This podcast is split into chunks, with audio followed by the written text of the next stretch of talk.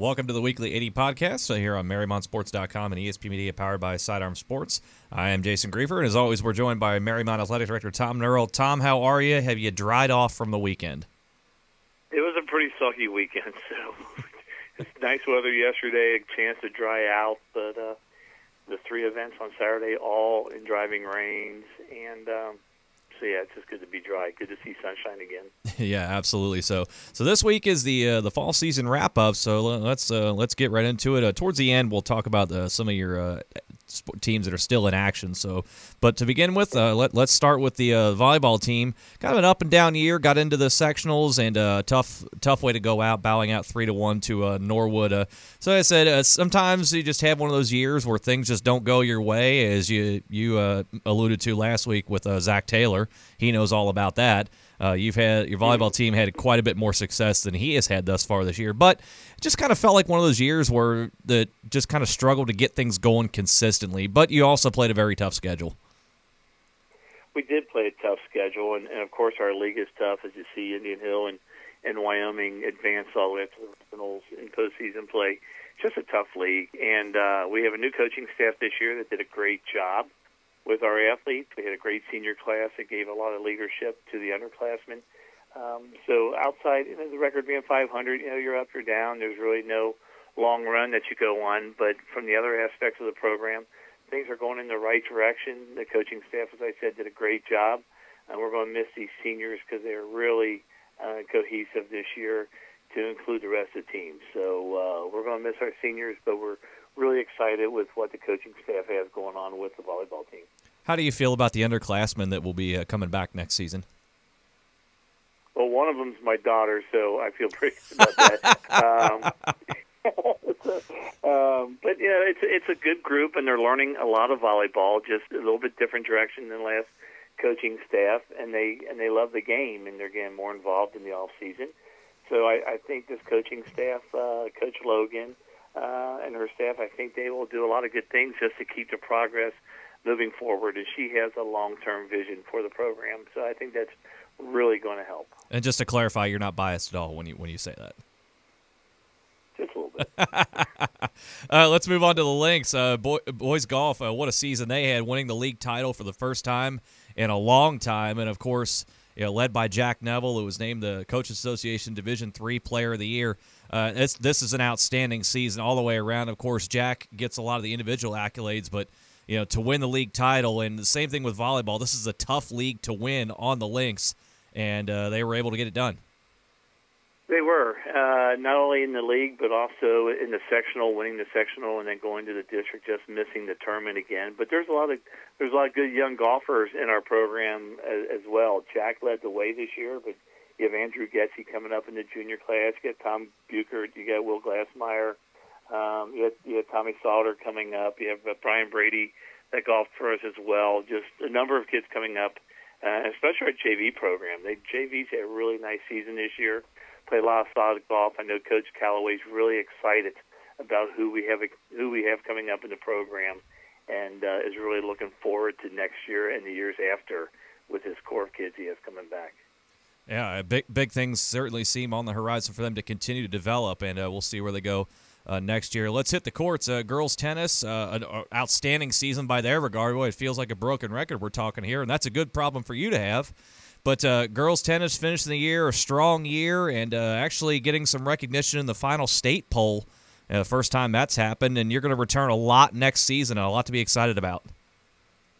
We are only losing two seniors, and uh, you know a lot of varsity players coming back. Uh, the JVs coming up, and some freshmen coming in are going to compete for those varsity spots. So um, the coaching staff's done a really good job at retaining the players, and then also with our junior high staff with uh, Coach Glassmeyer and uh, and Coach Butt down there, getting a lot of girls excited and interested in tennis, keeping them in the program. So when they come up to Coach Chalfonte and and our head coach Doug Spring, they've got a good foundation to come up, and, and Coach Spring and Coach Chalfonte's really done a good job to build on that, to build the schedule, and to make them very competitive. And to see them in the state poll here at the end of the season, it's just it's just icing on the cake. But they're excited about next year. There's going to be a lot of challenges as they step up their program, but looking to get our athletes to the district and beyond. Let's move out uh, outdoors now. Uh, cross country, uh, finishing up their season, top five in the region for both the boys and the girls. Uh, Lily Ballard continues to dazzle. She's headed on to state, but uh, it, it was on Saturday. Uh, you you were obviously out and about all weekend long, and just horrid conditions to try to run in. You know, the pouring down rain. I'm sure there was all kind of mud, the hills to climb there. Just an unbelievable challenge for all these runners, and yet top five on both sides. You know, Troy is a outstanding uh, place to run. They run along the river there, do a couple laps, and they go up the hill, down the hill, back and forth. Um, and if you're a spectator there, it's a great place to watch it meet. According to our runners, that's kind of weather they like running in. It was uh, upper 50s. Eh, the rain, it's okay. There's no one overheating like a couple years ago. It was it was a very warm day up there, and a lot of athletes were having problems with that. But um, condition wise, wasn't bad except for the condition of the course. The girls had a little bit advantage running the second race of the day as opposed to the boys running the fifth race. But as you said, our, our girls ran well. It is a it is a young group overall. Um, to finish fifth, well, we're excited about that. We're excited about what that means for the future. As you said, Lily, um, she finished sixth uh, individually. She's going to state. She ran a 1912, but for uh, Lily and Aaron Kelly, Elise Kelly, Kirsten Souders, Bridget Gilmore, um, Delaney Oliveira, and Marley Valentine, who all ran that race. A good day for them, a good race for them. We're excited, and, and of course, we, we wish Lily the best this week as she goes up to Hebron, Ohio, to the National Trail Raceway for the OHSA Championships. Just an exciting time for her. Uh, they'll go Friday, get familiar with the course. We ran it in the preseason meet this year, and um, just really excited to see what can happen Saturday for her. So good luck to Lily. Yeah, absolutely. Good luck to her, and uh, hopefully uh, weather conditions are a little more favorable. Temperatures, of course, continue to fall as we move through, but hopefully no no driving rain and no mud to run through there. So again, yeah, best of luck If to Lily. Remember last year they last year they canceled. The, I think they delayed the meet, uh, the state meet for a week or two because of the rains up there and and flood out the course. So hopefully uh, nothing like that happens this year. It doesn't look like it in the forecast, but you're right. Good conditions for Lily to run in this week. Yeah, absolutely. Best of luck to her, and of course, even beyond that, she has an outstanding future ahead of her.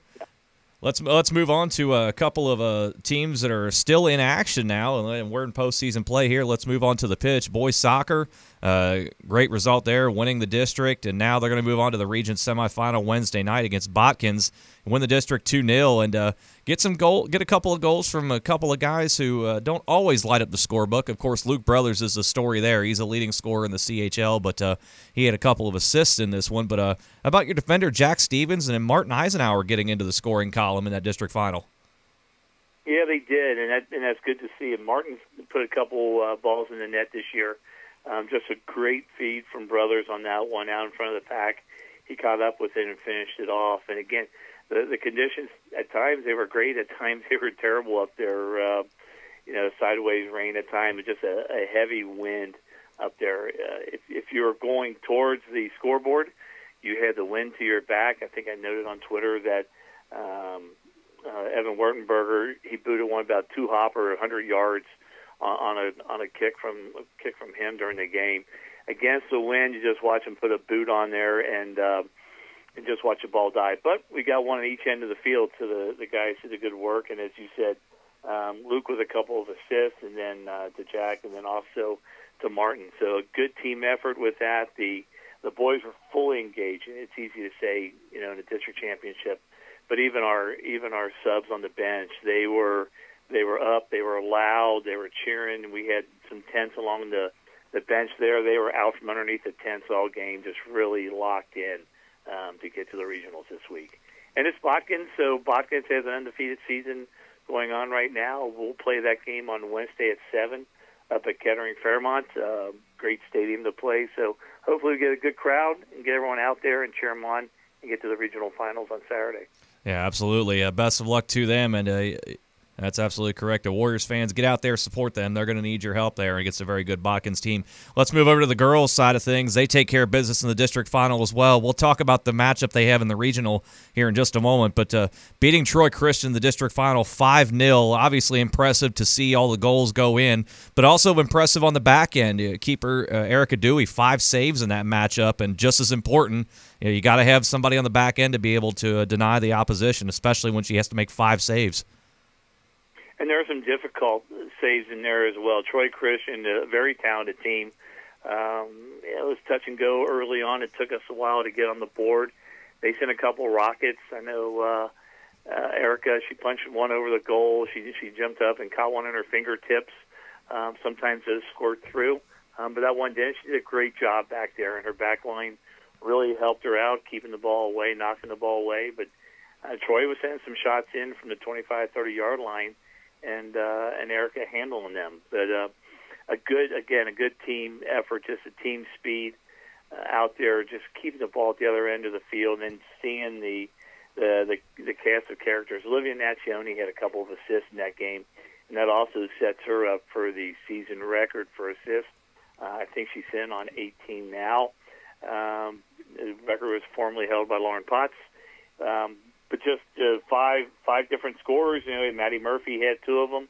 Kendall Dewey had one off uh, off a head ball, and then Allie Fry and Abby Lyons getting in the scoring as well. Just a great way to finish that one off. A great job up there at Edgewood High School, and then moving on to the regional semi. So uh, Tuesday at Norwood, just where we want to be. And uh, could you ask for a better opponent in this regional semifinal? One of your arch rivals there, Madeira uh, that they're through as well after a uh, had to go to overtime to beat Waynesville to advance, but they're playing well as well as seven straight shutouts there. Uh, this is about everything you could ask for in a regional semifinal. Yeah, it is, and uh, you know they they know us, we know them. We uh, they have an outstanding keeper, so we're going to try to keep this thing away from going to PKs. That was a great plan for them the other night. But it's going to be a great crowd. We're glad it's at Norwood. It's close by to both schools. Um, we're going to have we're going to have a lot of fun. So hopefully a lot of the students come out. We've just started the second quarter here, so we're not wrapping up with any exams or anything. Get a big student crowd out there, a big adult crowd out there. Norwood's a great place to see a game. The stands on one side, nice and high. A good, a good, uh, a good field to play on. So we're really excited um, to see what can happen here tomorrow night at Norwood. Yeah, Tuesday night, Norwood Shea Stadium, Mariemont versus Madeira. The winner goes to the region final. Uh, final here as we wrap up here on the fall season wrap up here on the Weekly AD podcast. A uh, football squad still has everything in front of them. They had to win a thriller over Deer Park 24 21. Uh, this past week, uh, getting a qu- fourth quarter touchdown to win it in a very uh, tough defensive game. But now you have everything in front of you that we, we've been talking about for the last couple of weeks. You're playing Madeira here. Uh, same as the girls' soccer now on the football field. Uh, both teams hanging around that final playoff spot. It looks like you're trying to get in for the first time in five years. Is this a play-in game? It is a play-in game. As I posted yesterday, our playoffs start this week. As you know, you you have to win to advance, and so uh, instead of week ten of the season, we're going to say it's week one A of the playoffs. That uh, winner goes in. There's a lot of points there. Um, I believe Madeira is sitting eighth right now. We're sitting ninth. Uh, we got uh, Blanchester above them, and Summit Country Days up uh, a little bit higher. So the winner of this game, I believe, moves on. As Joe Idle says, they, we control our own destiny. So we've been playing one week at a time all year. Our, our kids are doing that again. As you said, they gutted out a win the other day. Deer Park played a, a very good and very strategic game. They held the ball for about 38 seconds on every play uh, had some had some big gains, but they also had two big turnovers, and that one coming in the fourth quarter. If they had scored there, um, the way they were running their offense, there would not have been enough time to win that game. But defense gets a stop and a takeaway on on our own 14 yard line, marches down the field, gets a two point conversion to go up by three and to seal that one. So very exciting game, very good game for our Warriors, which we're excited to see. But it all comes down to to a playoff atmosphere at Madeira Friday night at seven. We're expecting a big crowd. Madeira's expecting a big crowd. It's their senior night. They're going to have a lot of emotion. Um, this is one of our goals is to get into the playoffs. So um, we need the whole Warrior Nation on on deck and uh, to help us come out and see if we can grab a win on on Friday. Absolutely. There, there you have it, folks. Uh, really easy, really easy to figure out here. Mariemont, Madeira, the winner likely into the playoffs. The loser season uh, likely ends. Tom, this has been a lot of fun talking over the last number of weeks, featuring all your athletic sports here. Uh, we certainly appreciate the time, and uh, hopefully we'll catch up soon and start talking the winter and eventually into the spring. Jason, if we can go back and touch on one thing, the sure. cross country team. Absolutely. They were at regionals as well on um, Saturday up at Troy. As I said, they ran the fifth race, um, but they also finished fifth. And uh, Sam Beeler, again, another great time for him. Uh, not not enough to get into the state finals, but uh, Sam, another great race. They were district champions. Sam and Bennett Turan, Santi Biro, Andrew Chen, Casey Dutro, and Nick Morgan just doing a great job in the postseason uh, to run those conditions up there. Just mud flying everywhere, but a, a, good shout out to them as well. Yeah, absolutely. And uh, bef- before I let you go, there also with with the, not only boys cross country, but a lot of your teams that are having a lot of postseason success this season. You have a lot of returners coming back for years to come. So it seems like on paper, anyway, you are set up here really across the board for a lengthy, extended playoff run for years to come. That would be nice. Uh, you know, there's nothing better than when you see the trees start turning and you start turning that calendar over into November to look forward and say, okay, you know, we've got you know, three games this week. We've got the possibility of three championships on Saturday. It's it's great for the school. It's great for our community, and it's certainly great for these athletes just to continue their season and uh, and get on to the higher levels of the tournament. And for our coaches the hard work that they've put in to extend the, the season for these athletes. We're very grateful for everything that they do.